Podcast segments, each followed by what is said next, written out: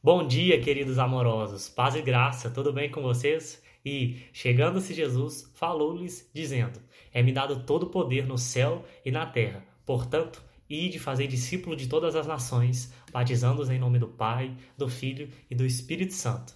É muito importante que a gente entenda que essa missão é dada a toda a igreja e não só a parte dela. Nós fomos agraciados por Jesus com esse presente que é anunciar as boas novas a todas as pessoas. Que você entenda que isso tem a ver com Cristo e com o seu sacrifício.